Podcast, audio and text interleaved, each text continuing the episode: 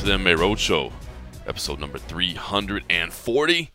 My name is John Morgan. Cold Coffee is with me here at the beautiful, palatial, expansive grounds of the Casa de Cold Coffee on uh it's like clockwork, brother. It's it's, it's not quite October yet. I always say April and October. I know it, people probably like stop it with that, but I'm telling you, they're the best months of the year.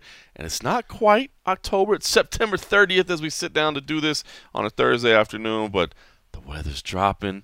It's about 80 degrees outside right now. You got the window open. Mm-hmm. I'm just, uh, it's a beautiful Thursday afternoon in Las Vegas. It's unreal. It's it is so nice right now. This is the time of year that you know you could finally turn off the AC for a little Mm. bit. It's still getting a little warm in the evenings, but uh, this is the best. This is this is the time of the year where it feels so good and so comfortable. And it's now it's almost the part. Some people I, I had a conversation with somebody the other day, and you'll get a kick out of this because they were like. Oh, it's about that time of the year where I stopped wearing shorts, and I thought of you, and I was, and I was like, that time of the year shorts." does not exist. I was, and I was like, nah, I, I tend to go pretty long when I wear the shorts. She's like, oh, then what do you do? You just put like a hoodie on? I'm like, no, not so much a hoodie. I'm more of a, uh, a like when it gets colder, colder, I'll do like a pullover or Yeah, something. yeah. You know, I'll layer up. but then it's like, I'll throw my Adidas track jacket on. yeah, you know what I mean? The little track jacket. Those are always nice. That's the that's the best part about here is that if it does get a little cold, you just layer up a little bit. That's throw, it. Throw a little extra layer, but you could always keep the layers off down below. Dude, I'm telling. So winter clothing in Las Vegas is yes, you got to put on your little Adidas jacket, but you still wear your shorts and your flip flops. You know what I mean? Like that's the best. That's that's winter weather in Las Vegas, man. I love it. That's how you dress up. That is a nice one. I should say, as beautiful as the day is outside, um, how does it feel inside? You, you seemed a little under the weather when I got here this morning, man. It, uh, Uh, are you talking about my uh, late night Hachi visit? I, I, I uh, you know, we get so rarely do we get days off. So uh, last night I made a point to like, hey, let's just go, let's just go have a couple drinks. Let's just go have a couple just a drinks. couple. I mean, just one or two. Yeah, you know, my, my Jameson and ginger goes down very, very easy. I haven't convinced the bar, the Copper Keg over there, the Copper Keg West, to install a PBR uh, draft. I'm working on it. You're he thinks he he thinks he's like he's like, well, we have this whatever IPA and we have this. I was like, no, no, no, no, Sir. no. It's called PBR, Pabst Blue Ribbon. I was like, uh, I was like, if you get it on the tap, I, I promise you, I will help you drink it. I will And, keep uh, you in business. I will and- personally go through this keg with you. And he's like, uh, he's like, I'll see what I can do. I'll see what I can do. So, so then my usual go to is a, a Jameson and ginger. You Sure. know, I love that they stuff. Go down smooth. But then for some reason, uh, lately, I would I used to get a you know this is maybe silly, but I'd always get a shot of Jameson to back it Sure. up. But now uh, I realized that that really catapulted me to getting fucked up really really quick. Isn't that kind of the you know, point? it is, it is. So I switched it up recently, and I've been doing uh, shots of tequila. Look at this guy. with my Look at this guy over here. Jameson and ginger and drinking Yeah. shots of tequila. I'm telling you, man. Uh, in my mind, I am a young 20 year old man that just finding the taste of alcohol to be pleasing.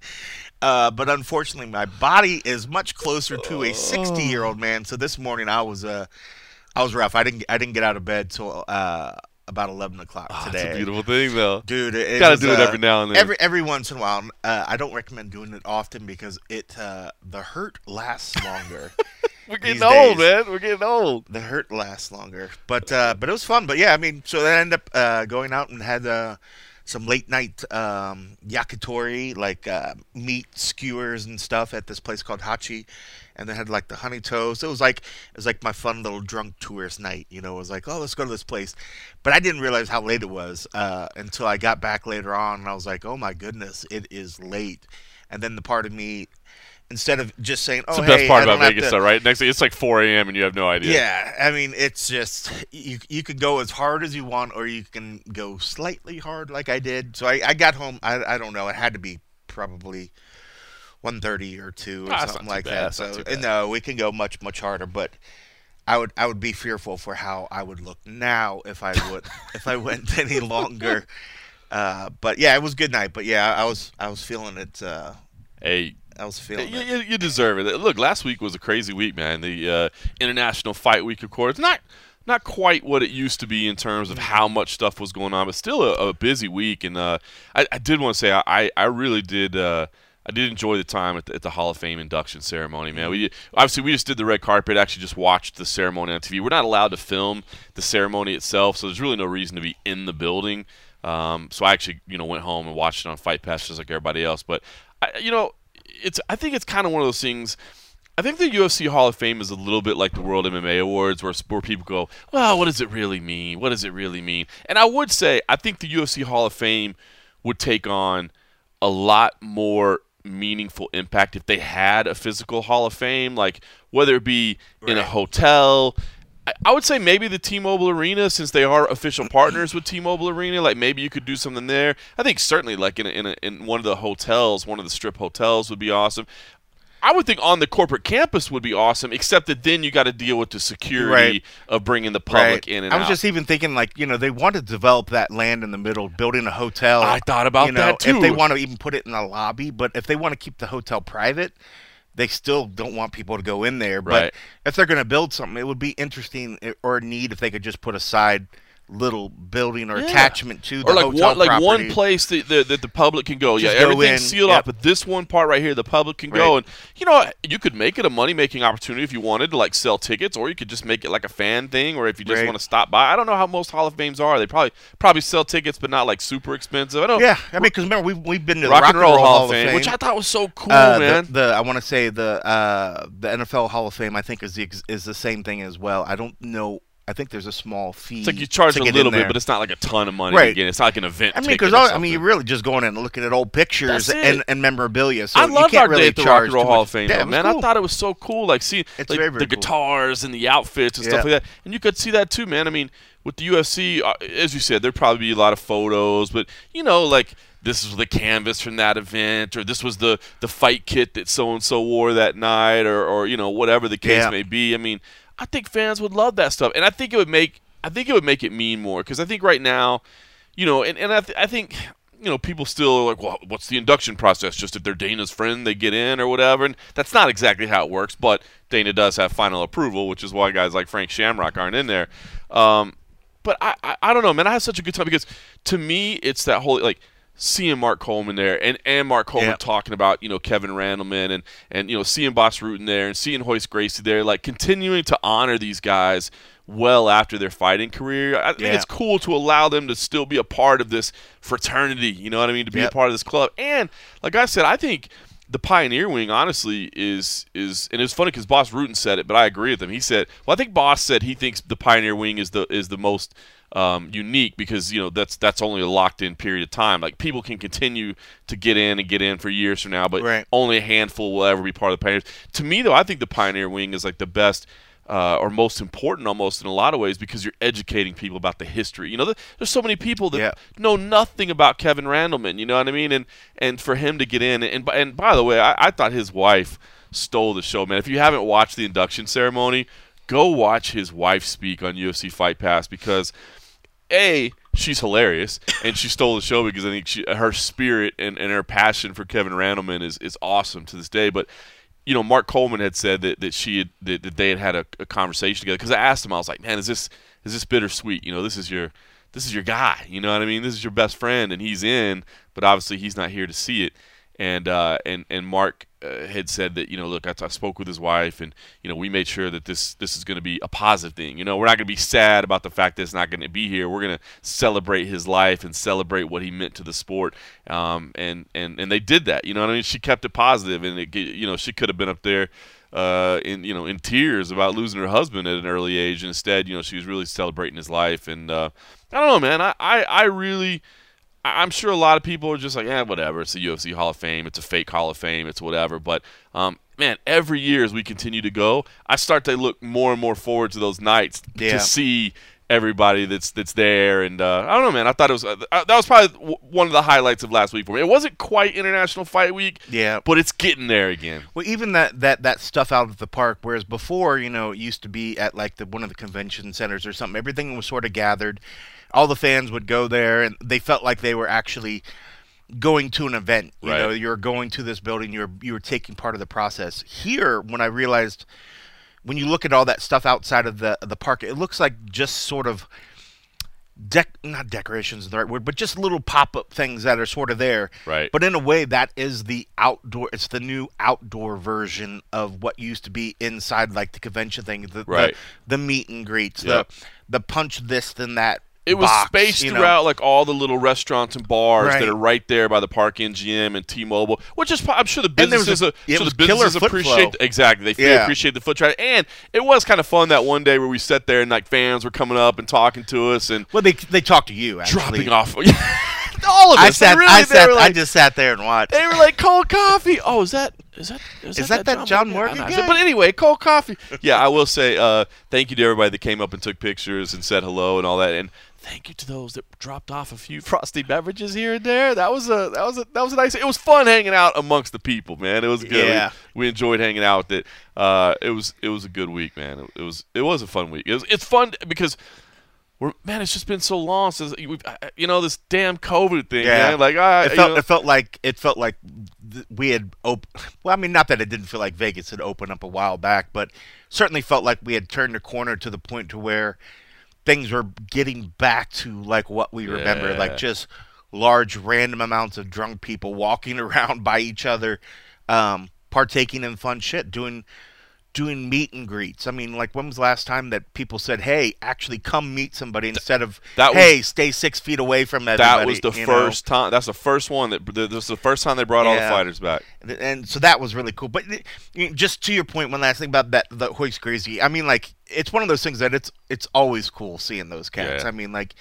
Uh, you're right. I mean, there's only one set of people that are going to be the pioneers, you know, that brought it on, and those guys are always so good to be around. When I did a, a base trip when we were covering Bellator in Hawaii, um, Royce was there and went around the troops, and he was he was so good with dealing with the troops, and you Yeah. can still see what he means to people when they see him. He's a rock star, dude. He's he a rock is star. literally a rock star Yep. in the MMA community, and it's so cool um, that he can kind of he has a, a a role, if you will, in being that ambassador to what they did, and it's a for this to be that that sort of catalyst that gives them a, an opportunity to get out in front of people. You love it because I Mm-hmm. mean, even what was one of the neat things, uh, and I joked. Uh, remember that little kid that came up to you and uh, to get an autograph signing? yeah. That's like the next generation of, of like the, the, the kids that have been introduced to the sport That have been So watching like their whole life their already. Their whole life. It's it's existed this whole thing, but they're gonna go and they're gonna see. And if they haven't already, if they're that big a fan, I'm sure they went back and already watched that.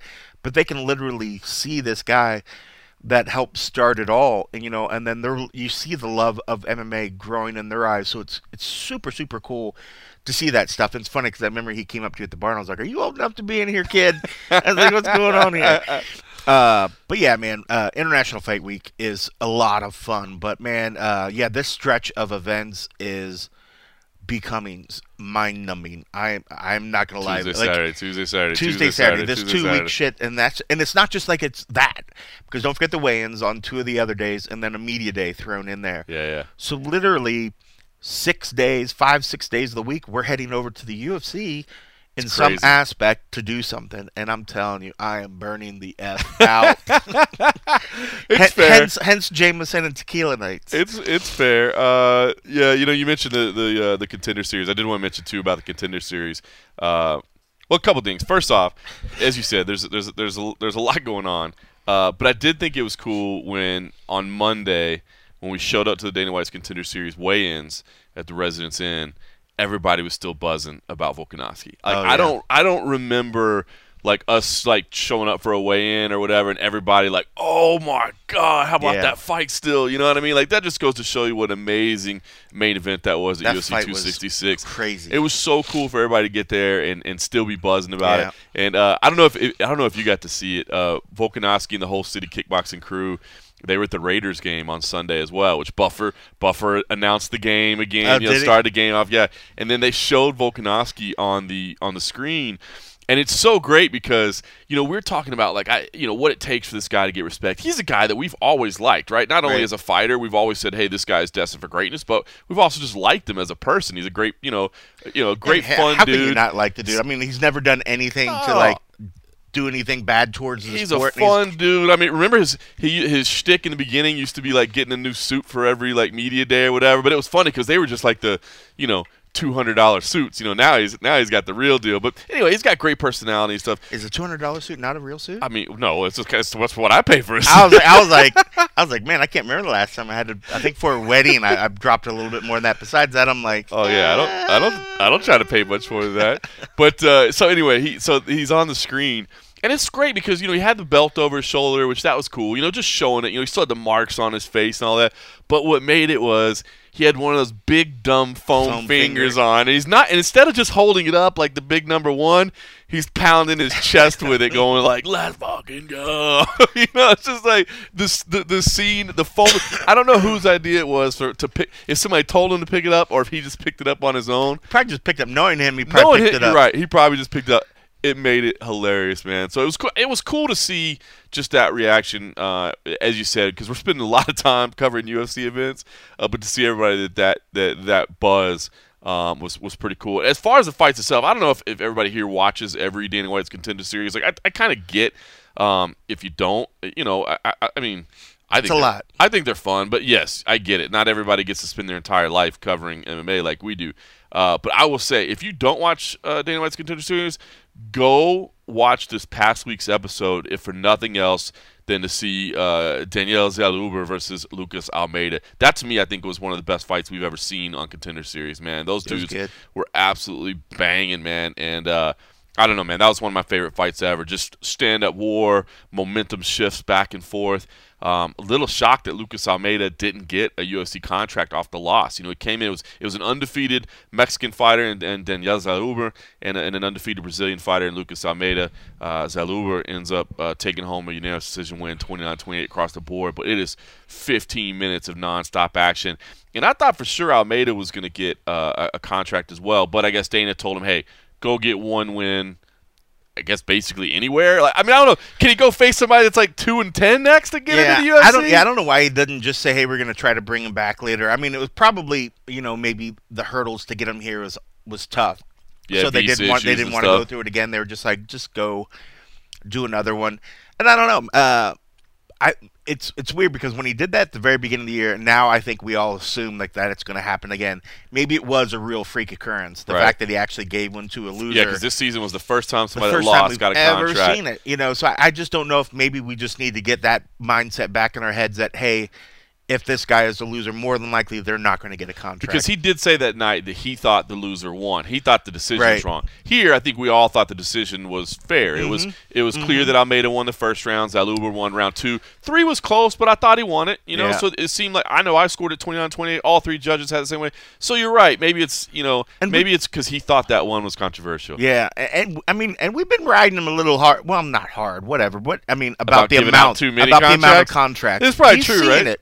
He's seeing it. He's feeling it, because I mean, it's hard to deny when you have a huge roster. And now he used to always say, "Oh, well, I got 400 something." Now that number seems to be 750. 600, 700. you know, that number is much bigger, but it's hard to not think that he hears when people say, "Hey, you know, you're bringing all these low uh, contract fighters in here, and you're not giving fights Right. to the bigger ones." You know, at some point, that's got to start adding up, regardless of how you want to spin it, and regardless if you say "f you" if you think it's not right. I'm just go start your own promotion. It's not that, or everybody would have a promotion.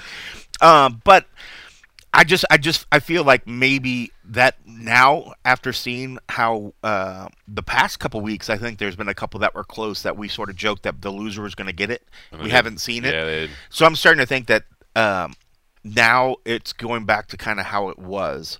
Unless there is something, like you said, something controversial where Dana's just like, F you, judges, you were way crazy. I'm giving this guy I'm a giving shot." this guy a shot. Um, I think now we're going to probably get back to the point where losers aren't going to get one. And the fact that uh, we almost assume that if you're winning, you're getting one. The way Yeah. that it's kind of been, he didn't give one to the heavyweights. yeah, Rizvan Kuniev, Yeah. uh, who's a champ of Khabib's organization. I mean, So it wasn't thought- it wasn't the greatest. It wasn't was the not- greatest, but still, I mean, this is a division that they that you could tell they have a need. of- Usually if you're a heavyweight, you win, you're in. You win, and that's it. You're in. But this one, he was like, eh, I'm just wasn't really impressed. I'm like, okay, like it did feel like he was being a bit stingy because every week it's just been you get a contract. you get a I contract. did wonder, like, I don't know if you were paying attention to his pre-fight package on on Kuniev. I did not. But so it, obviously it was translated, but uh, he, in the, it's like uh, I, I it, one of the lines was, "I think I'm actually, I think contender series is below me." Oh, I remember hearing that. Yeah. part, I think contender series is below me, but I'll go show that they need me. I'll, I, look, I know Dana watches those packages because he's released them before on his social media because he likes them. He likes his work. But like, I wonder, part of me was like, oh, below you are we? you know what I mean? And you didn't go out there and just blow you, below me, about motherfucker. You ain't getting a job. so that was, but I will say this. So, um, so, I, but I agree. It was not the greatest performance of all time. It was, it was kind of a lumbering, plodding heavyweight where you're like, dude, people want to watch this. So I, I get that. Yeah. I was a little bit surprised by uh, Carol uh, Ohio. Ohio. Um, I was really surprised. I thought that kid was going to get one. and Aaron Jeffrey is a CFFC champ, so I've seen Aaron Jeffrey fight before, and that is a lot about the way he fights. It's pressure, but a lot of clinch game. You know, kind of work you in tight, and and and you know, while it wasn't effective enough for the win, it did slow Ohio down a little Right. bit, and so Ohio didn't get to show a lot. But in the moments he did have space, I, I mean, good. I think you can tell that guy has talent. That, Yeah. that dude has talent, and he speaks English as a Brazilian, which is good. You know, he talks about embracing the promotional side of it. So I was a little bit surprised Ohio didn't. But to Dana's point, he said, you know, listen, just because the guy's clinching you, you know, you got to find a way to get out of there. And, and, and, and I guess that's fair. But I was still a little bit surprised. He did go with, of course, uh, Ihor Potieria. Uh, I didn't butcher that one. I'll get it down eventually when you're in the UFC. I apologize. Uh, but uh, that kid's got a little swagger coming from the Ukraine, right? Came in there, got the sunglasses Where'd on the party at? yeah, he had the autograph bottle of Hallerhead talking about let's get let's get the party, let's get going. Uh, sounds like he'll probably drop down to middleweight. Um, uh, you know, he, he doesn't cut much weight to get to Yeah. 205, so it sounds like he'll probably get down to middleweight. But uh, anyway, if you didn't watch it, I'm telling you, go watch that Zellhuber fight uh, against Almeida. That was probably my favorite contender series fight uh, of, of all time. I think it, it's just the, the one that stands out to me most right now. If I'm missing one, I apologize. There's been Feel- really feel good free to remind me. There's been some good ones, but Really, I, I really good loved ones. that one. Um, and then we got the epic Dana White rant. Then we got one of the best Dana White ones. as Dana well. White. I'm sure by now everybody's checked this out. If you haven't, obviously we've got it on YouTube. But uh, Dana White went in hard on Oscar De La Hoya. Mm-hmm. He had uh, he had information sheets and handouts for us to, to show Brought that props. Uh, yeah, brought props, man. I was like hilarious to see. Now, of course, um, you know, there's people that are still always going to argue against fighter pay, and I get it, man. That you know, I, I, I do, you know. Dana's points are fair, and then other, and then people's points are fair too. You know, as Dana Right. always points out, like, look, man, we, we we got all these other things that we have to pay for too. We have salaries, we have buildings, we have PIs, we have, you know, for the years, for a long time, the you know, the cost of litigation and stuff like that to get everything legalized. You know, as you said, we've got USADA, we've got so, you know, there are more things than just, you know, I think sometimes when people talk about that, like, hey, man, they're only paying, you know, 16 to 18 percent to fighters. I think people are assuming, does that mean they're profiting 80%? Like, no, there's still a lot of other expenses. So, Dana's points are, are right. You know, fighters are making more than you think they are. A lot of the stuff, you know, we hear about these things. As he says, he's right. When when when he says, look, these fighters can tell you what they make, they, they don't want to. You know, and then Right. you know we hear these stories now where Daniel Cormier or Chris Weidman or whoever they'll come out and talk. Yeah, I remember when they, they gave me that first million dollar bonus check. You know, the first time I ever got a million dollar bonus mm. check or whatever. It's like, whoa, that wasn't reported on your Yeah. income. You know, so the, the, he is right. I will say though that you know, I think it 16 to 18 percent does sound low to me too. Like I would Yeah. like to see them continue to go, but you know, it's just it's it's interesting because you know none of the figures are public. But anyway, uh, the, the- shit, we could sit here and talk for hours about that. Yeah. But but he went off on uh, Oscar De La Hoya in an all time in, in an all time classic rant. That was uh that was that was probably one of the better ones of all time. I think. It was awesome. It was awesome. I mean, and even just to get him get him to go about it, and then uh, you know, just hearing how it started, why he feels the way he does. I mean, and it was just Right. it was just Because I had kind of forgotten about that, I- to be I- honest. we all you. forgot about so it. So for you anyone know? that didn't see or doesn't know, uh, I think it was you that asked him, Yeah. right? Because uh, where did this beef begin? And I had kind of totally forgotten about it exactly how it began as well. Because I think we were talking about that we in a talked about it like and just I was the like, day before. We were trying like, to remember. I can't really remember. I, I, I was I know myself. I thought it was relating to boxing back when he had arguments with Bob Arum. I was like, I'm sure something came tied in and they- there, what have you. you know, he somebody took somebody's side, blah blah blah blah blah. Because when it happened, you know, and, and listen to Dana say it. Uh, it's in the interview. It's awesome. But he said it all started back at the McGregor Mayweather when Oscar came out and said, "Don't buy this," because he had his own promotion, That's right, 'cause an own event going on with like Canelo or yeah, something. I, I don't think it was that same day, but I think it was like that same month or whatever. Right. You know, it was around there, so you know, a lot of people aren't gonna be able to afford two pay per views in a month. Right. So you know, he's trying to. So he was like, "Don't." You know, don't buy this. This is a disgrace to boxing. Right. And and Dana, who said, "Dude, I used to promote his fights as a fighter. I used to promote his fights as a promoter. Like I'd use my own social media to say, "Hey, man, look, check out Oscar's fight," da, da, da, which he used to do that a lot. You know, Yeah. he never was shy about talking about him and Lorenzo would go to boxing matches Yep. and stuff. So, um, and then he said when when De La Hoya did that, or said, "Don't buy my product," you know, don't. Then that's when he was like, Yeah, he took it like a stab in the back. Yeah. he took it personal. And what's what's crazy because as he said that, I remember feeling like like I had the memory of when that happened. That we were like, damn, "Yeah, like shit's shit's weird between these two now. Yep. And but then you forget years later, you know, because there were multiple times when when things would pop up, and I was always like, oh, Oscar's a cokehead, yada yada yada. You know, you just kind of forgot about it.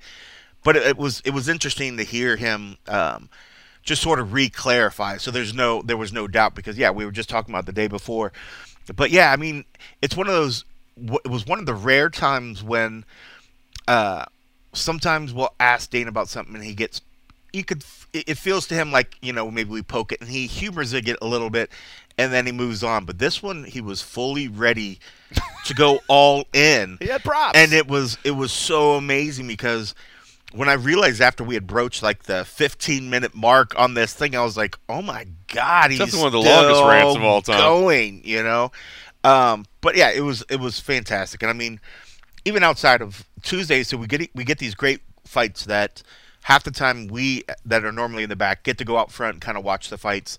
Then we're also it's fun for you as a videographer, right? Because you're usually Oh, yeah. stuck in the back doing interviews. Stuck in the back You doing actually get to come out and watch fights. could come watch fights, and then we were rewarded with probably the the most Dana interview that we've seen in a while. Comments were know. funny where people were just Oh. like, "This is the Dana I missed." Oh, dude, it's true. It's true. I mean, but you got to think. I think we all thought that after the Endeavor buy, that we wouldn't go, we weren't going to see Right. vintage Dana like those days of him going completely all in on somebody. I think we thought those days were over. We realized that. I mean, that's not true. He still does it, but very rarely. He's. I wouldn't say that he's more reserved these days. Um, I think he's got a lot of maybe irons in the fire that it, you know his mind is distracted in certain things. So it's good that when we get him, when he's fully engaged and willing to just sort of like, you know, open the curtain and, and give us some like really gems. Mm-hmm. And this one was by far the most memorable one that we've had in, a long time. a long, long, Long time. time. Long time. Long time. And you said he even hit you up yeah, yeah. afterwards. He's Yeah, like, hey, what he you- was like, yeah, what you you, enjoy think? that? he did. He reached out to me. He's like, "What'd you think about that?" I was like, "Bro, that was that was good. that was epic." I was like, "If you want to bring us more of those, come on with it. Come on with it." Yeah, him and I were talking about some other stuff. I'll, I'll actually, uh, I'll actually get to that later, but uh, it's not MMA related. Uh, but I'll, I'll share a little something. Uh, all right, listen. Uh, well, speaking of uh, Dana, I did want to get your take as well on this Jon Jones thing. So we talked about the, the, the we talked about the greatness of the Hall of Fame. Uh, we talked about uh, how much fun we had that night, and then of course we know that later that night things didn't go all that fun in the Jon Jones family. Um, I, I'm I'm so I don't know what the what the UFC reaction to. Simon Samano wrote a column for MMA Junkie where he argued now is the time for the UFC to release Jon Jones. And and of course Simon Samano's not alone in that. I'm just saying he put that statement on on our on our site. And I know a lot of people feel that way. I'm I'm really torn on it, man, because I don't know what the UFC can do and what they should do. I mean, as a business, Well, first of all, it- it's it's a you know it's not an employee, right? So I mean, you got to treat them a little bit differently. The, the the rules and how you can handle things are a little bit different, um, and, and and what the liability is and that sort of thing. I guess there is kind of a, a, a moral thing, though. I mean, the guy continues to get in trouble, but I, don't I don't know. I mean, in a in a business sense, in a business sense, he's not really impacting your business. Like, I don't think there's going to be many people. I mean, do you all, do you think there's people who are like, I'm not going to watch the UFC because they still employ that I John mean, Jones it does, guy? It does give them. It does give uh, fuel for somebody to say this is the kind of business. I mean, uh, you know, as da- as much as Dana likes to say, it's a, it's a business where people go in there and smash each other's face. They're going in there fighting. You know, it's not sweet and it's not whatever. But when you get to the the point of where there's, uh, you know, alleged domestic violence, you know, and you're seeing pictures and you're seeing and hearing stories of you know girlfriends and spouses bloodied up and you know and, and you're hearing all these things. It's hard to not uh, think at some point that somebody on the outside is going to be like this is the kind of people that you want to deal with. You you're willing to make money um, while still you know employing these people. And i mean all these athletes f- f- sign and do the whole athlete code of conduct and stuff you know where they've said in the past you know they can't disparage the UFC that they that they are representatives of the UFC. So regardless of whether employees or not, I mean they do represent the thing. It was the same thing back when um remember was it uh, Miguel Torres made the, like a rape comment, rape van a joke. rape van joke or Yeah. something like that. They didn't th- they thought that that was pretty serious enough that where they're like, "All right, see you kid." Yeah. You know, it's hard to not think that you don't cut ties with somebody if it comes out and, and it's all shown, which it seems to be. That's that's that to me. abuse- That's what I think. Is it if so? Uh, and I'll and I'll, I'll be honest. I don't remember all the details of it, but I do remember the the Ray Rice video in the Right. elevator, right? Where you know I think like you know people knew there was an incident, and and, and people were like, okay, but that's okay. And then once you saw the video where it was like, I think It's not he said, he she knocked out a when you- woman and then dragged her Yeah. body. Yeah, I think if, if video comes out of this stuff and the UFC still says, well, it's the fight business, and I know that sounds hypocritical of me to say that, though. You know what I mean? Like, well, we know there was an incident, but if we see video of it now, we really got to address it. I know how shitty that sounds, how hypocritical that sounds. Yeah. But I just think that if if if the, if the UFC there's a video that comes out Yeah. and Dana sits there in front of us and it shows him knocking out a woman and dragging her, you know, and, and maybe it's not that bad, but you know, we see something that violent. Yeah. And he and Dana sits up there in front of us and says, "Wow, it's the fight business. I got 650 people on my roster. What am I supposed to do?" I don't think you can do that. You can't. And I know that sounds hypocritical because if the incident happened, the incident happened. But But remember, we're talking in terms of will it will it influence will it affect the UFC? Will it will it um, cause harm? It's one thing to to hear somebody does something and you're like, and you imagine it in your head. Everybody can imagine what I imagine might be, look different than what you imagine Right. it to look like. But when you see it, it's hard to not internalize what you see, and that immediately is just going to start a little slow burning wildfire. that would impact the business, right? It, I mean, will wouldn't- impact. I mean, It- can you imagine to the think. negative publicity that, that the UFC would receive if they're like they signed off on this? And think about the, the other. There's a lot of news organizations that won't touch anything if it's just like he said, she said. You know, Right. they might see they'll put the picture up of Jon, his mugshot or something. That's something. But when you have footage of it, what news organization isn't going to use that? Everybody, will pick it up. everybody's going to put it, and everybody's going to cut it it, and then it's going to be on them to decide. Okay, wow, yes, we can really make we make money off this kid. We we we're able to do this, but also everybody's looking at us like, what kind of organization pays these people? What kind of organization wants to put this guy's poster up on a on a thirty foot billboard? You know, hanging a, o- across the highway, so everybody can say when they drive by, "Oh, hey, look, oh, there's a there's that guy that, you know, did this and that." You know, uh, I would think it'd have to. I mean, and that's the kind of thing, you know, um, as much as he wants to say, oh, well, we let the courts play out. I mean, if you get the, the footage, it's going to play out very hard what I'm. At that point, for him in the courts. So at that point, do you even need to wait on what happens? Yeah. Because I mean, we already see what's happening, right? I mean, uh, his his fiance in the police report wouldn't, you know, nothing happened, but she's got a bloody lip. Yeah. And not, well, if, they, if there's video stuff, that's she doesn't have to do it. Yeah. I mean, they have the proof that they need, you know. That's a shitty situation. It is I think I, I still think I still I've always said to me, Jon Jones is the greatest of all time. He's dominated his division for a decade. He's beat former champions. Uh, yes, he's had a couple tests here and there, but not many. You know what I mean? To me, he's the greatest of all time. And this just stuff continues to happen, man. It's not. Yeah. At some point, when it continues to happen, it's not unfortunate incidents around you. You know what I mean? It's you. And uh, I- I don't know, man. I, I just I'm okay with the UFC. I guess sitting back and saying, "Hey, we're gonna wait to see how this plays out." I, I get that. That's I mean they've established that as that's like the precedent. That's what they do. Right. You know, so it makes sense that uh, they wouldn't, you know, sort of differ from that. I mean, look at the same thing. Like a lot of people, you know, when you know, uh, even looking at Hardy, he's the he's also another guy that's like, you know, I've never been convicted. right. You know, I've never, you know, I've never this, this, this. You know, uh, so they have that little legal leeway. Whereas that could have been easily one where they're like, okay, no, we're just not going to pick this cat up, you know. Um, so I mean, it, it, there's sort of the precedent for them because they want to see how it plays out in the courts. Just torn. I'm just, I'm, I, because I, I, even But- as I hear the words come out of my mouth, like I know how hypocritical that sounds. Like we, I mean, I do think we do need to pl- see it play. Play. I- I guess that's what I'm assuming is I'm assuming the video is bad. Maybe the video is not that bad. Maybe the incident wasn't that bad. You know what I mean? Like, I, I mean, if somebody's bleeding, I'm assuming something happened. You know what I mean? But I- guess maybe that's why I'm saying if there's video of him knocking her out or something, clearly you gotta you know, get you, at that point you got to get rid of the guy. But if if there's not, you know, but we know there was an incident, I, I don't know, man. It's just such a shitty situation. I wish Jon wouldn't continue to put himself in these positions, and I wish somebody around him would get him help, man, because he's an incredibly talented athlete. Uh, he does amazing things in the octagon. He's the greatest of all time, and I just hate that we have to have these discussions uh, over and over about the guy. Um, and I just wish somebody.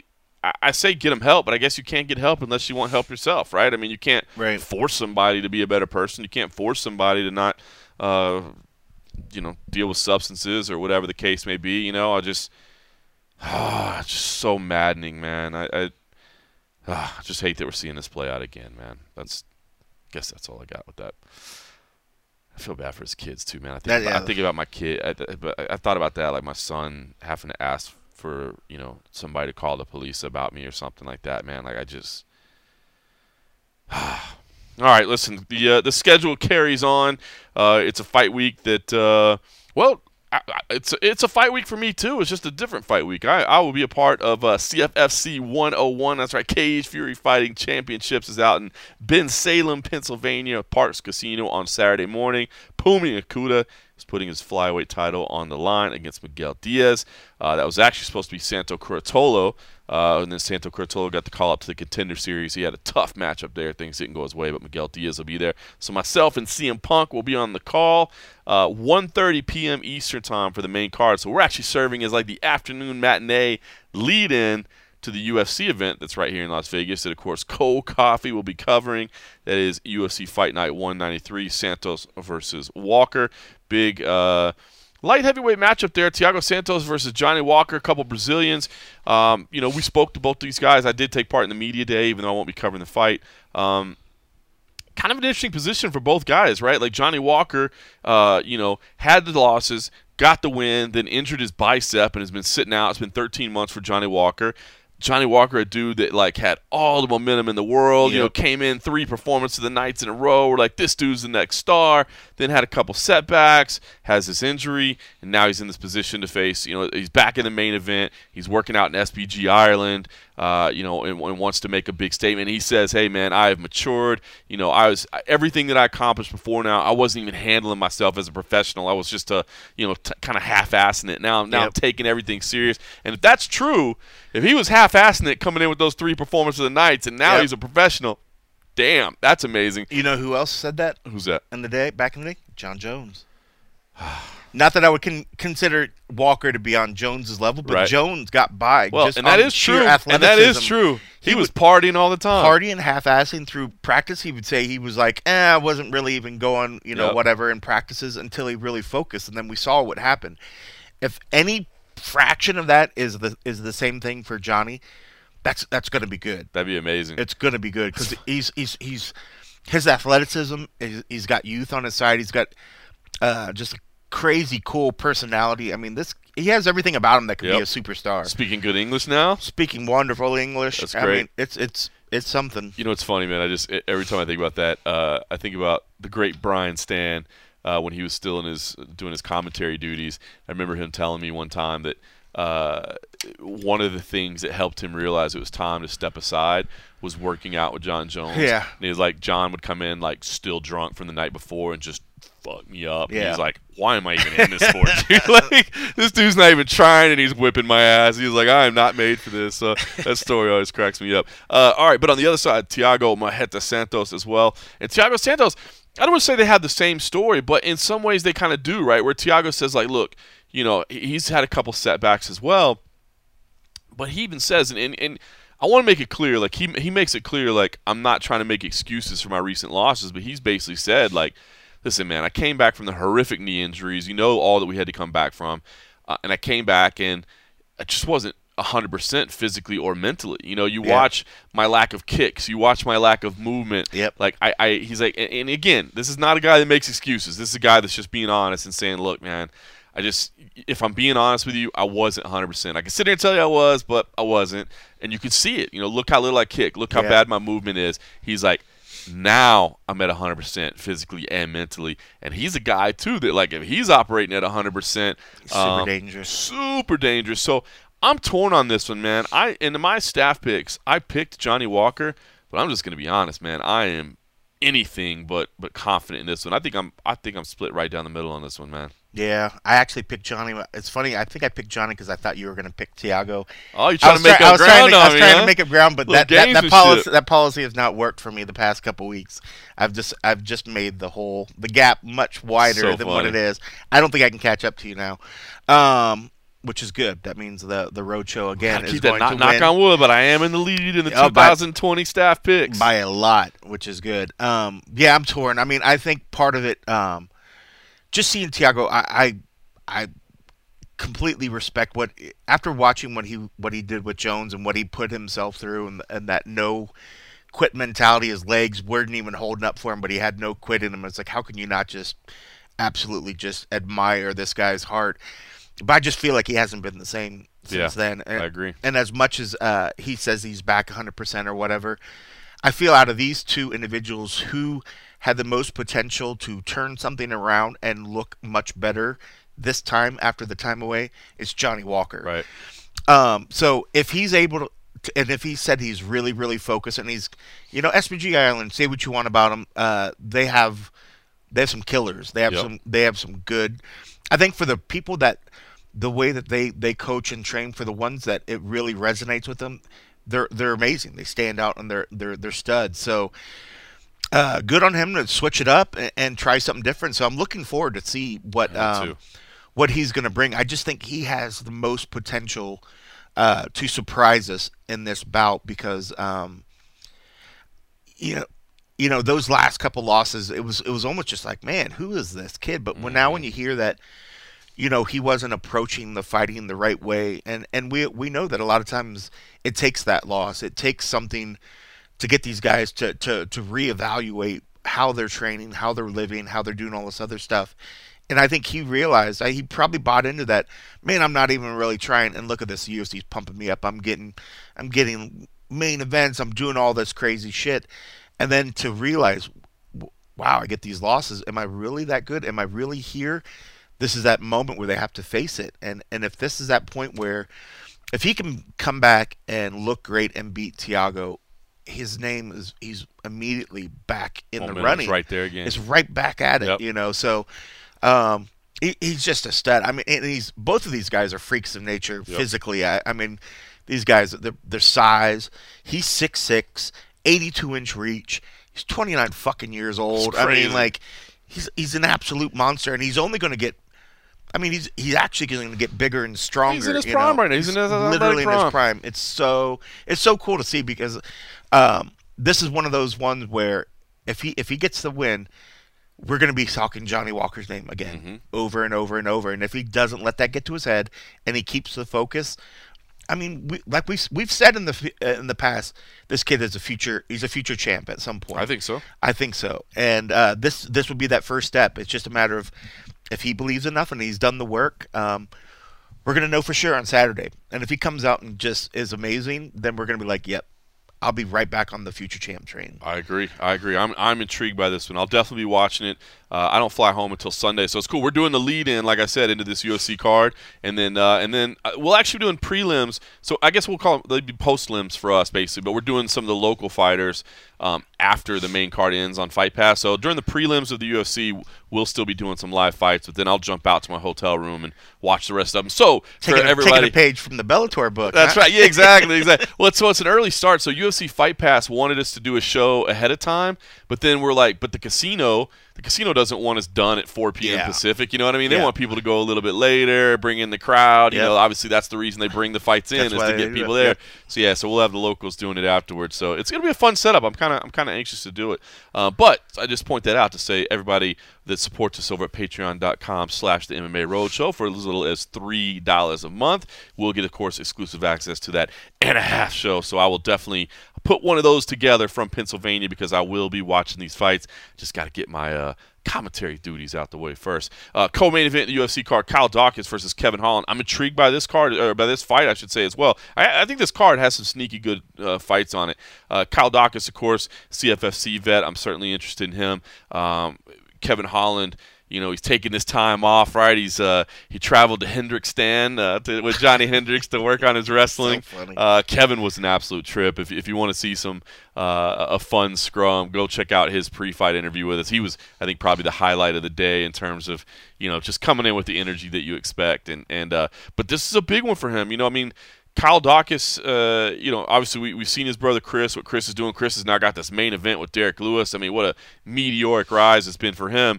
Uh, Kyle is, is had not had the same success so far in the UFC. He's one and two in the UFC. Um, but the names that he lost to, Brendan Allen, Phil Hawes, I mean, we're not talking about chumps there. You know Yeah, what I mean? Good fights. And Kyle Daukaus is somebody that has a decent level of grappling. You know what I mean? Which I, I thought this matchup was intriguing for Holland because it's a step down in terms of you know name recognition and that sort of thing. But you know, they, the UFC didn't give him a, a you know, hey, we'll hand you a pure striker because we know you. We, they're still testing him. You know, they still want to see what Kevin Holland has. So um, I, I'm really, really intrigued to see what Kevin can do here because uh, this this is a big one. Imagine losing to Phil Hall's House, Haas, whatever, and getting rewarded by getting Kevin Holland.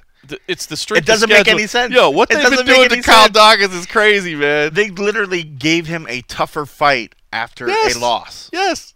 That doesn't make any sense.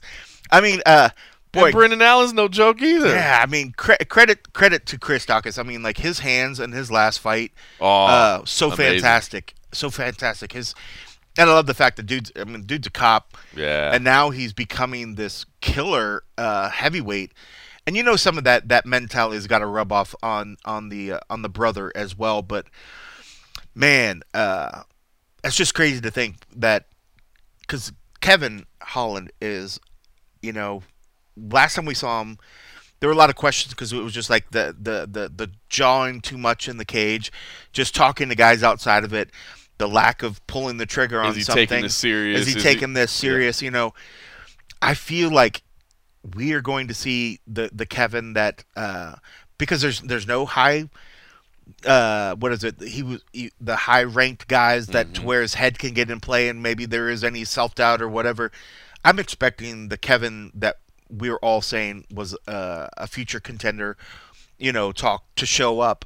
And this poor kid Daukaus who just lost to a, a stud and phil gets this. But this i mean like you said if, uh, if this is a matter of the ground game and it, did kevin get that squared away but like we, you know, like they always say, the the fights start standing.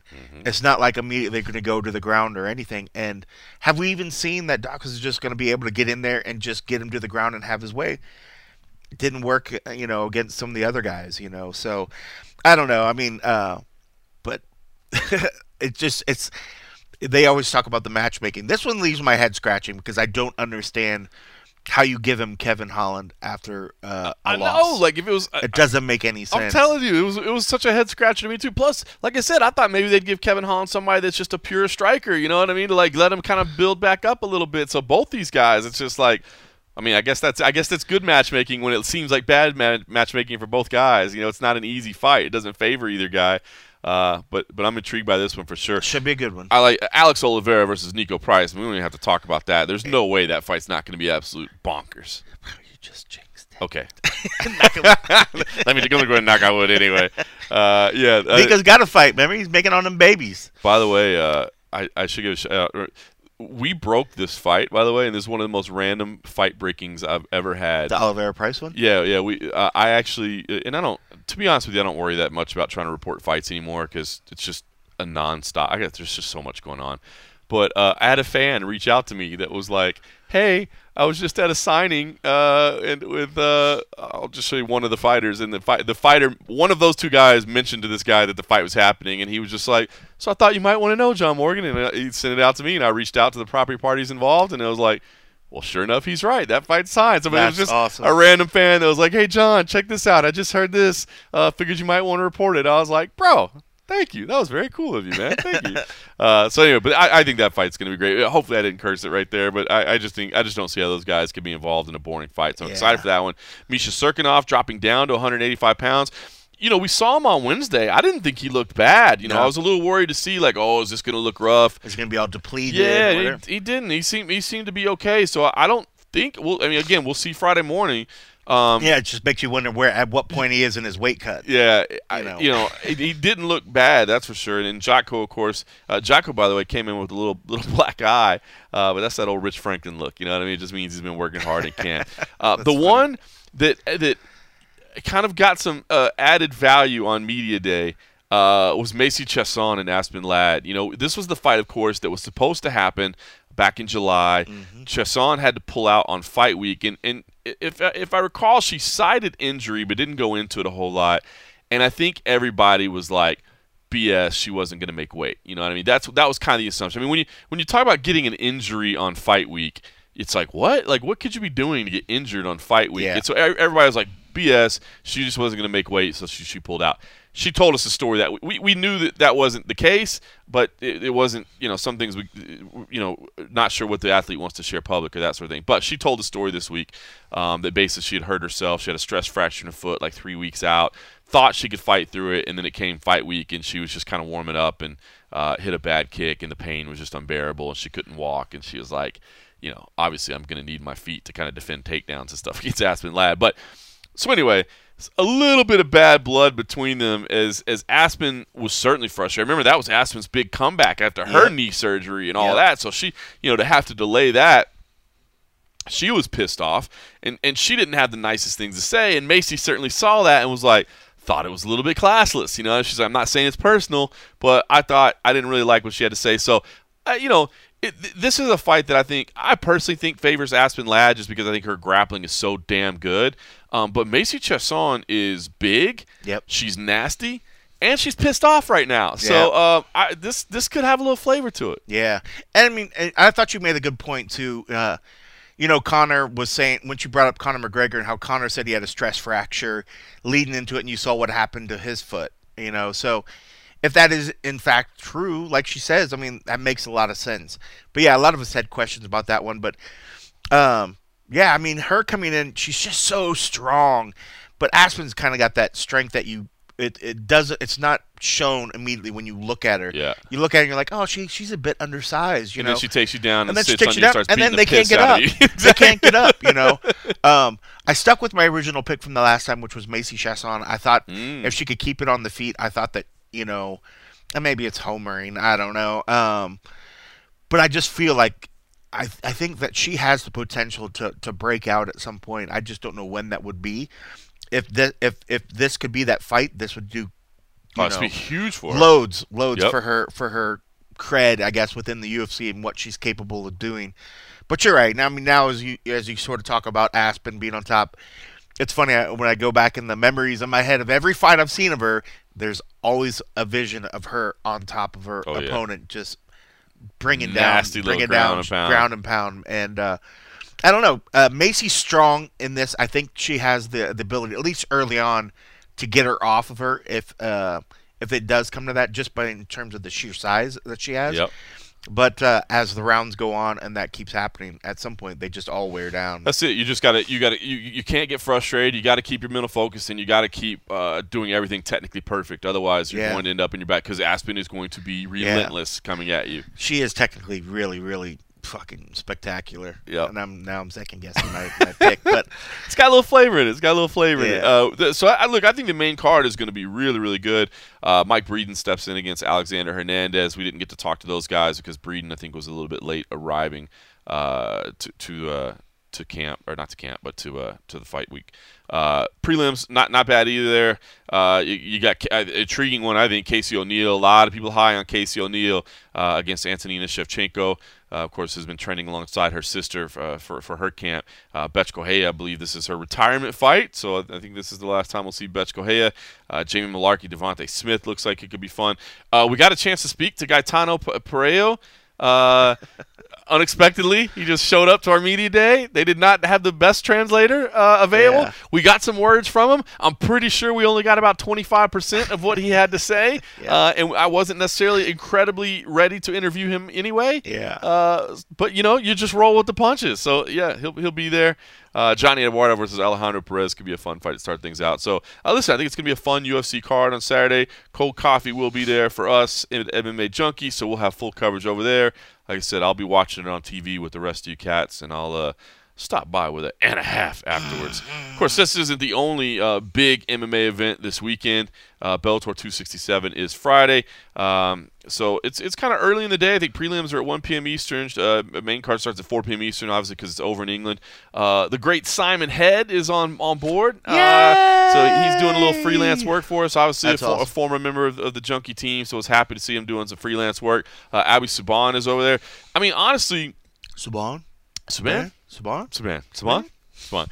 Honestly, I think uh, that's a deep cut there. Uh, honestly, um, no, listen, um, I, I, think, you know, kind of a big weekend for everybody there. You know, I mean, this is they haven't been doing events over in, in England, yeah. you know, and they're, and they're starting to get That's back true. to it. Fans in the building, obviously, Cage Warriors is actually uh, doing a trilogy uh, event this week with fans as well. But um, you know, I know everybody's excited. You know, we've we've been doing events with fans for a while now. I think this is the first one for for over there in London, so I think there's a lot of people excited.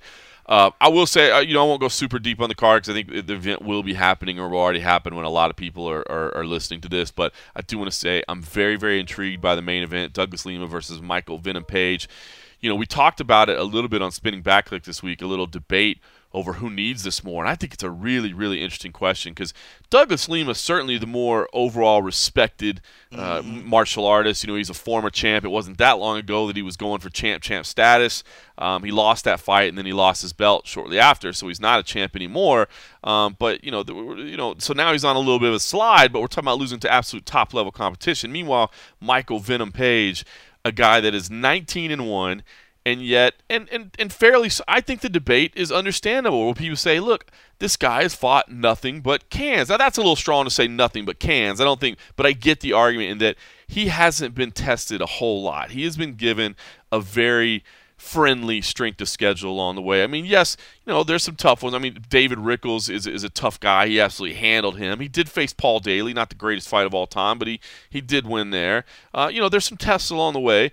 But the one big one, the real elite one, was Douglas Lima. And of course, he got knocked out. Now, it was, it was a weird knockout, if you remember. Obviously, it was that highlight reel knockout, but it was from an odd angle. I'm not saying that it, you never want to say it's lucky because a man's throwing a, a shot to, to land, and, and, it did. But it was just kind of a, a freak occurrence. So, you know, if, if Michael Venom Page loses this one, I think people continue to say like every time you face elite level competition, you lose and you're not very good.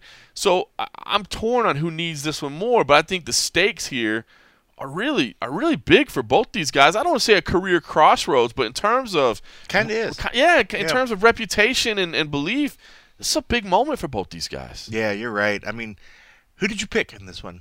I picked Lima. I did too. But I, I mean, I, I, like. I mean, I, now, I, guess we say it all the time. I like what guys say leading into the fight weeks because I'm always like, "Oh man, I was really taken by what so and so said." Uh, in the interview with Simon Head, you know, Page uh, and says like, "I'm a totally different guy. That was a younger, you know, version like that. He's matured, right?" And it's kind of like what we were just saying about Johnny Walker. If that is true, and he, you know, and he's doing all the things. I mean, he would go in and just starch dudes, and he was just playing around half the time. Um, and then he got caught, you know, and he lost that fight, you know. And you'd like to think that if he would stay uber focused and maybe, I mean, I guess a part of that is how why he is so fun to watch. Um, you'd like you'd you'd think that if maybe he went in there and didn't do all that stuff, you know, he would he would be unstoppable. but that is but that's of, part of what makes him him, of, right? That's part of makes it, yeah, him. So, um, I just think that you know it's hard to as much as we've seen cats um, do rematches, and often we'll see the, a fighter get those wins back.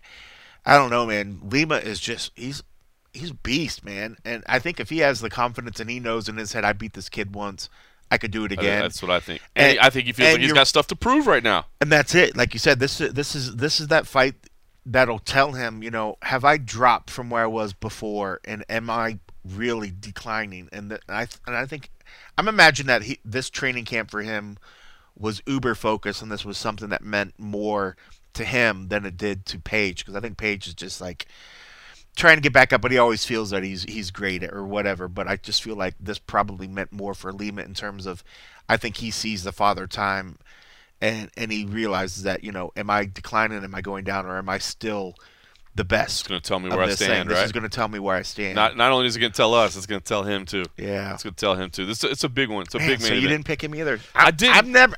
I mean, I'm never going to catch up to you now. Hey man, you know I didn't even look at your picks because I don't want for- I because I don't want to. I don't do want to like let it convince me to, to just do it. So for people that don't know, our staff picks, you know, obviously Cold Coffee, a former champion. I've never won the damn thing, e- even though I've been from the very beginning. I've always been in like second or third every year. I've never been out of the top, but I've never won. Um, but we all we all have a group email, so our, our picks are on a group email. So if Yeah. you want to, you, You can do a little thread, yeah. gamesmanship and see what other people are picking. But I just I think honestly, when you start doing picks that way, it ends up screwing you even worse. Like Yeah. you just got to go with your sentiment, not like. Oh, because then you're trying to pick which one is not really what you think, but I think Right. maybe there's a chance that I have a chance. That's what I did the last couple Yeah. weeks. That doesn't work out. doesn't work out. Doesn't work out. You just got to go with your pick. So, you know, fingers crossed, man. We still got three long months of, of events to go, but I've got a lead right now, and uh, I would like to get my first little trophy next to Yeah, my get name. the 'cause little I don't- trophy. I don't have a little trophy next to my name. We don't actually get a trophy. We just No. get a little icon next to a our trophy name. icon next to our name that means absolutely nothing. You get the big financial bonus of Ah, zero dollars and zero, zero cents. dollars. It means nothing, but I, I've never won, and uh, I would like But to. it's win. nice seeing that when you when you pull up the sheet or you pull up the, the web page and you, you see the the past because it says what year you won. My goal now is to get that that that two year, be the Multiple first two year yeah, champ. that is pretty interesting too. That we have no multiple year. Nobody's won it twice. Isn't that crazy? Nobody's won it twice. Uh, we got good picks. I mean, like, and even the readers, the viewers, usually are really, really good too. Um, what I always look at is to see who's at the top of, of, of the leaderboard and see where they are in reference to If the you're fans. over the fans, yeah, yeah, because the, the the fans are really good. You know, it's not like they're just picking. right. I mean, half of them are probably, well, ninety nine percent of them are probably more educated in the fight game than me.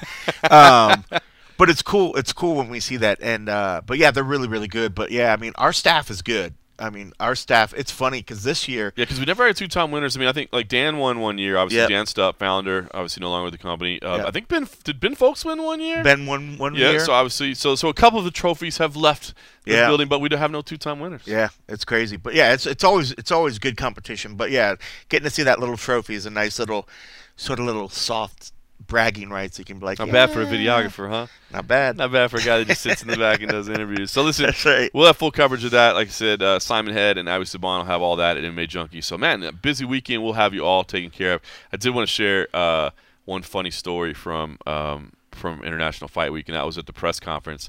I was or, or was ceremonial weigh-ins, I believe. I was walking over um, to my seat, and a, a Las Vegas Metro police officer was like, "Mr. Morgan." I was like, "Uh oh." I, I've, uh, I, I just police scare me. I'm not gonna lie. I was I was not the best kid growing up, and did not always Yeah. have the best relationship We finally found you, Mr. Morgan. with the local police officers in DeSoto, Texas. But uh, you know, whatever. I'm, I'm an older man now. I do things a little bit different. But uh, yeah, he pulled me aside, and I was like, "Uh oh, what what happened?" And he's like, "Dude, I gotta tell you a story." He's like, "I had one amateur fight eight years ago in Tough Enough, and you commentated on my fight." And I'm like. Uh oh, is this dude gonna tell me like I was the biggest jackass ever? like, what's he gonna say? I was like, all right, all right, all right. I was like, okay, tell tell me. He's like, I knew the guy I was fighting was better than me. Um, so what I was trying to do, he's like, so I went in there and I was just trying to taunt him and and and uh, just doing crazy stuff, trying to piss him off because I thought if I could get into his head and piss him off, you know, that maybe I'd have a better chance because this guy would, you know, not be thinking clearly. And he was like, uh, he was like, in in John Morgan, you were like this guy has the most swagger of any zero and zero fighter I've ever seen in my life. And he said he said he got a big kick out of it and like to this day his friends still remind him like that's like his reputation.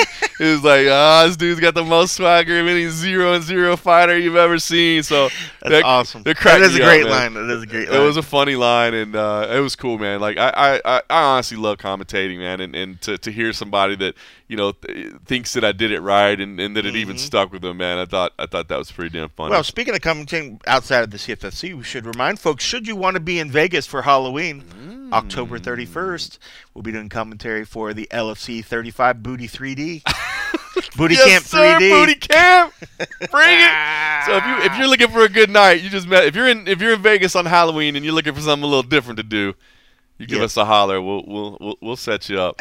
uh, all right. Listen, I, I did have uh, one other thing. Uh, I kind of want to ask for help uh, honestly, um, and just share because we always share. But I didn't want to do it at the beginning because that would certainly bring down the uh, mood of this particular podcast, which we try to keep very lighthearted. But we're always very, very open and honest as well. I actually went to the doctor yesterday. Um, uh, I don't know how to say this. I, I guess um, I've started getting tinnitus in, in, over the last week. I've had a ringing in my ears for a week straight, and it won't go away. Um, and yesterday I actually started getting a little bit of vertigo as well, which scared me uh, because I had read um, that that is uh, basically as I've been I can't get this ringing in my ears to go away, so I've been trying to read about it on the internet. Uh, and knowing that I probably need to go to the doctor about it. But the kind of thing that I was reading is that there's nothing you can really do about it. Um, the scary thing is it can be an indication of future hearing loss or hearing loss to come, and that honestly scared the crap out of me because I started thinking about trying to do this job without being able to hear, uh, which would make uh, interviews, I guess, and stuff very difficult, and doing a podcast and things like that. So it kind of scared me a little bit. Um, and uh, yeah, and then I started reading about Meniere's disease, which is the thing that, that Dana that White Dana has. Mm-hmm. And what I read was, um, and I, I remembered him talking about in the past how he would get vertigo really bad. And so when I got it yesterday, it scared me because I, I had read that that's what this stuff is. Um, you know that, that that's an, an, indication of it. So um, actually, it happened right after we finished the media day yesterday, um, and thankfully there was a doctor right around the corner that would take me in. And so they've started doing some tests on me. Um, it does look like I have some nerve damage um, in my ears. Um, the doctor assured me some of that is just a part of getting older, which sucks. Uh, yeah. And uh, yeah. but the the ringing in my ears is kind of distracting at some point. So anyway, if anybody's ever dealt with this, I'm starting to kind of educate myself on it. So if you have any history with tinnitus and you got any ideas of how to handle it, um, please please let me know. But you know, when I mentioned earlier that I I, uh, I was speaking to Dana, uh, that I had actually reached out to him and said, hey, I got something weird. It has nothing to do with the fight game. Can you tell me about? And I kind of talked to him his experience with this stuff a little bit and dealing with it because it uh, it scares me a little bit if I'm just being honest. So um, anyway, uh, yeah. So if you've ever had history with this, let me know um, because I'd like to know how what I basically what I've learned. I'm learning about it right now. Uh, I've got some more tests scheduled and stuff like that, but uh, there's just nothing you can do about it, as best I can tell. You can't make it go away, but I guess there's things you can do, things you can take that supposedly help. Um, it's not bad when I'm concentrating on something. Like if I'm if I'm actively doing something, like I haven't noticed it while we've been doing this podcast, right? Because I'm actively talking to you and I'm listening to you and we're talking and we're engaged. But like when I was driving over here and I'm just sitting in the car, you know, like driving, it's like really bad. Or like if I'm just sitting around, it's it's it's it's I don't know, man. I they say you get used to it, I guess, but right now I don't know how the hell you get used to it. So uh, anyway, mm. high pitched ringing in the ears. So uh, yeah, I didn't want to say that at the beginning of the podcast because it sounds it's weird. It's not. It's uh it's not fun. I yeah, guess I'm getting older. I think it's I think it's a. I, I was actually thinking about as I was sitting in the doctor's office yesterday. Maybe it's a a bit of a wake up call to be like, hey, bro, you know how you've always treated yourself like you're immortal and this yeah. is, you can just keep doing whatever you want. uh, maybe maybe this is a wake up call that you know. Uh, you know, obviously it's not the worst thing ever. It's a ringing in the ears. It's yeah. not. It's not a heart attack. It's not a whatever. You know, it's not but those things are coming if you if you don't start taking care of yourself. You That's know what true. I mean? So I, I, I maybe this will be the wake up call I need. Uh, but yeah, I am reaching out. If anybody's ever had to deal with this shit before, uh, now as I'm sitting here talking about it, now I can hear it. Now it's driving it's driving me crazy. Yeah. Uh, so if anybody has any way to deal with it, uh, hit me up on, on Twitter or whatever. My DMs are open, and I'd appreciate it. I did see something where they say uh, uh, exposures to loud noises sometimes can cause it. What if your own voice caused it. you jackass. what if literally Dude, I've had- constant exposure I've to your own 43 voice? years of exposure to this loud ass voice. ah, now you got to start. it, Now you got to start talking beauty. You got to be like, yeah, Ah, like that's "Hey, funny, guys. man. I Hey, needed guys." that, dude. That's funny. Uh, guys. yeah, it is funny, man. Like uh, Tuesday night when I was at the Contender Series, like just going in and uh, the bass, like for in, inside the Apex, like the music's not super loud in the Apex. It's way louder at like T-Mobile or something. Yeah. But uh, this just started about a week ago, and uh, like the bass, it was like really like I kind of hurt. So I guess maybe like I'm gonna have to start wearing earplugs or something at the events or something. I know I know Steven Marrocco used to wear earplugs at the events when he when Oh. cover live because he did music forever. Um, Yeah, yeah, and so he would always wear try to protect his ears. try to protect his ears. I know he would, and I kind of laughed at him because it did look kind of dorky to be sitting on press row with uh, with uh, with earplugs in. But but uh, Makes a lot of sense. but That he's the one whose ears loud. are not ringing right yeah. now. Yeah, it gets super super loud in there. well, well, hopefully, hopefully they'll get that get that figured out. Have you ever thought? I mean, uh, I was I did you know because the Google shows you Sure. everything. There ha- have you ever thought like it was a you know this is going to give all the anti-vaxxers fuel? You ever thought there's any correlation to to the vaccine? You know what's funny is I, I don't know. So I did mention this. So uh, if you remember when I talked about getting COVID like about a month ago, Yeah. I had one day. I, I wouldn't say that I would relate to the vaccine. I would say, unless I don't know, you can say what you want, but I will say, and, and I did tell the doctor this yesterday when I was talking to him. I was like, I don't know if it's related or not, but let me tell you something kind of weird. When I was suffering the effects of COVID, which mine were incredibly minor, right? But I Right. told her I had two bad days. I had one one bad day where I was super exhausted. Like I woke up and I was tired and my muscles were sore and I just Yeah. wanted to go right back to bed, and so I did. And I had another day where it my there was pressure, Pressure in in my ears. ears, and Yeah. it felt like like like I said, it felt like when you take off from a plane, but then you can like chew gum or do whatever, and you can pop it. Yeah. But I couldn't pop it, and I and I was getting this ring, and it was one day, and then it went away for like two weeks, two and a half weeks. But but about a week ago at this point, it came back. It came back during last week. Uh, during International Fight Week, and I didn't really say anything about it because I was like, ah, it'll go away. It'll go away. But well, hopefully it still does. I mean, Yeah. hopefully it's just a little blockage. But what did they did they say like it could be related. The doctor did some. Uh, well, he didn't say. So I told him that he didn't like. He, uh, I'm sure he processed it, but I'm, he didn't go like, well, yeah, that could definitely be it. You know what I mean? I was just like, just so you know, timing wise, Yeah. this is what happened. Um, he did. He did like some initial stuff, and they, they did test my hearing yesterday, and they said um, uh, it's not bad. They're like, it, it's not, it's it, that you've lost some hearing, but it's not terrible. Um, so that's good. Um, he was like, it's clear you have some nerve damage, but he's like, the nerve damage doesn't necessarily mean that it's going to continue to like get Keep worse. Yeah, they Yeah. keep deteriorating exactly. Um, so I don't know. We got some more tests scheduled and some follow up visits and all that. And uh, yeah, fingers crossed, man. I guess, I mean, I guess the great thing is like there's science now, and I think they have a lot of really cool like listening devices and stuff like that. But it did kind of initially give me some panic of like, how the fuck do I do this job if I'm yeah. if I if I can't hear? You know. What But I at least you're dealing with it right from the get go. So hopefully Yeah. they'll they'll be able to figure something. And I mean, best case, I mean, you know, for those that pray and do that stuff, they can just pray for you know that to work itself out quickly. But at least you're addressing it early on you instead of like let it go. everything I read on the internet was like the faster you can get this addressed, the better you'll be. Right. But I still didn't go to the doctor because I was like, yeah, whatever. I like I'm just to be honest Yeah. with you, like I haven't gone to a doctor in like.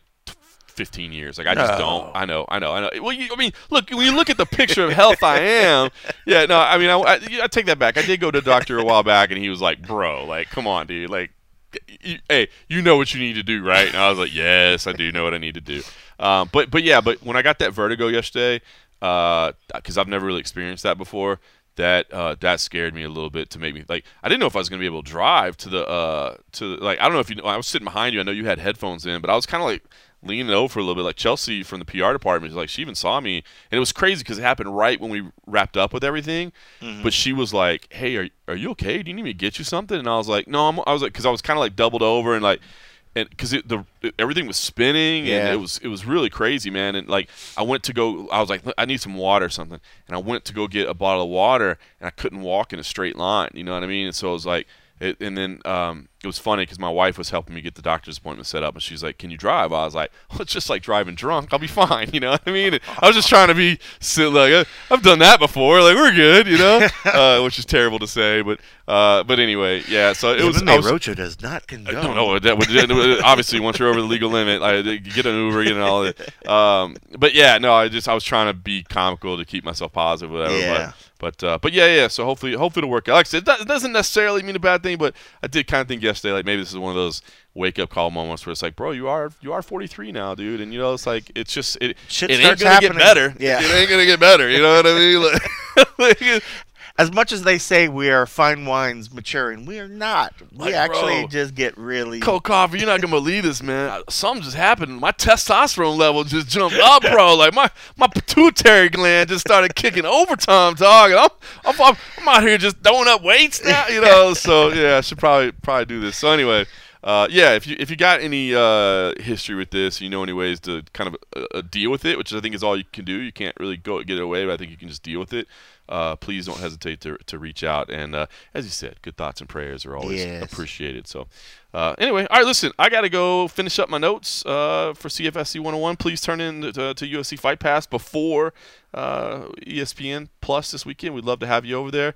Uh, usually on the stream, what we've been trying to do, we stream the prelims, which means we'll be streaming the postlims. We just started going to YouTube, and so normally what I try to do uh, is try try I try to monitor the YouTube chat as well. So I'll give some people some shout outs, kind of the same way we do with the with the with, this, with like the weigh-ins and Yeah, stuff. yeah. That kind of inspired me. So we broadcast on YouTube, and I'll pull my phone up right there. That's and have, good. have a little chat. Try to try to chat with people during the broadcast. Try to hang out with people while we're watching the fights. I mean, obviously, I still have to commentate the fights as well. Yeah. Uh, so I can't. Yanni's teeth show up? uh, is that not the best username ever? Johnny's teeth. Johnny's teeth. Shout out to Johnny's teeth in the uh, in the chat on on weigh-in days, and I should always say shout out to Mark Fellows, of course. Oh, he's of our- always there. One of our, our biggest supporters, to say the least. So Yeah. uh, anyway, yeah, it's gonna be a busy weekend, so check it out, man. We got you covered all over the place. Simon Head and Abbey Subhan will be at Bellator. Cold Coffee will be at the UFC, but of course the whole staff will be helping him with full coverage there. I will be at Cage Fury Fighting Championships on Saturday morning, so uh, we got plenty of MMA for you. Uh, check us all out. And uh, of course, if you really want to support the show, patreon.com slash the MMA Roadshow. We always appreciate the extra love over there. And uh, we try to share a little bit extra with our friends over there and supporters. We really do appreciate it. And for everybody else, regardless, let me just say thanks for listening.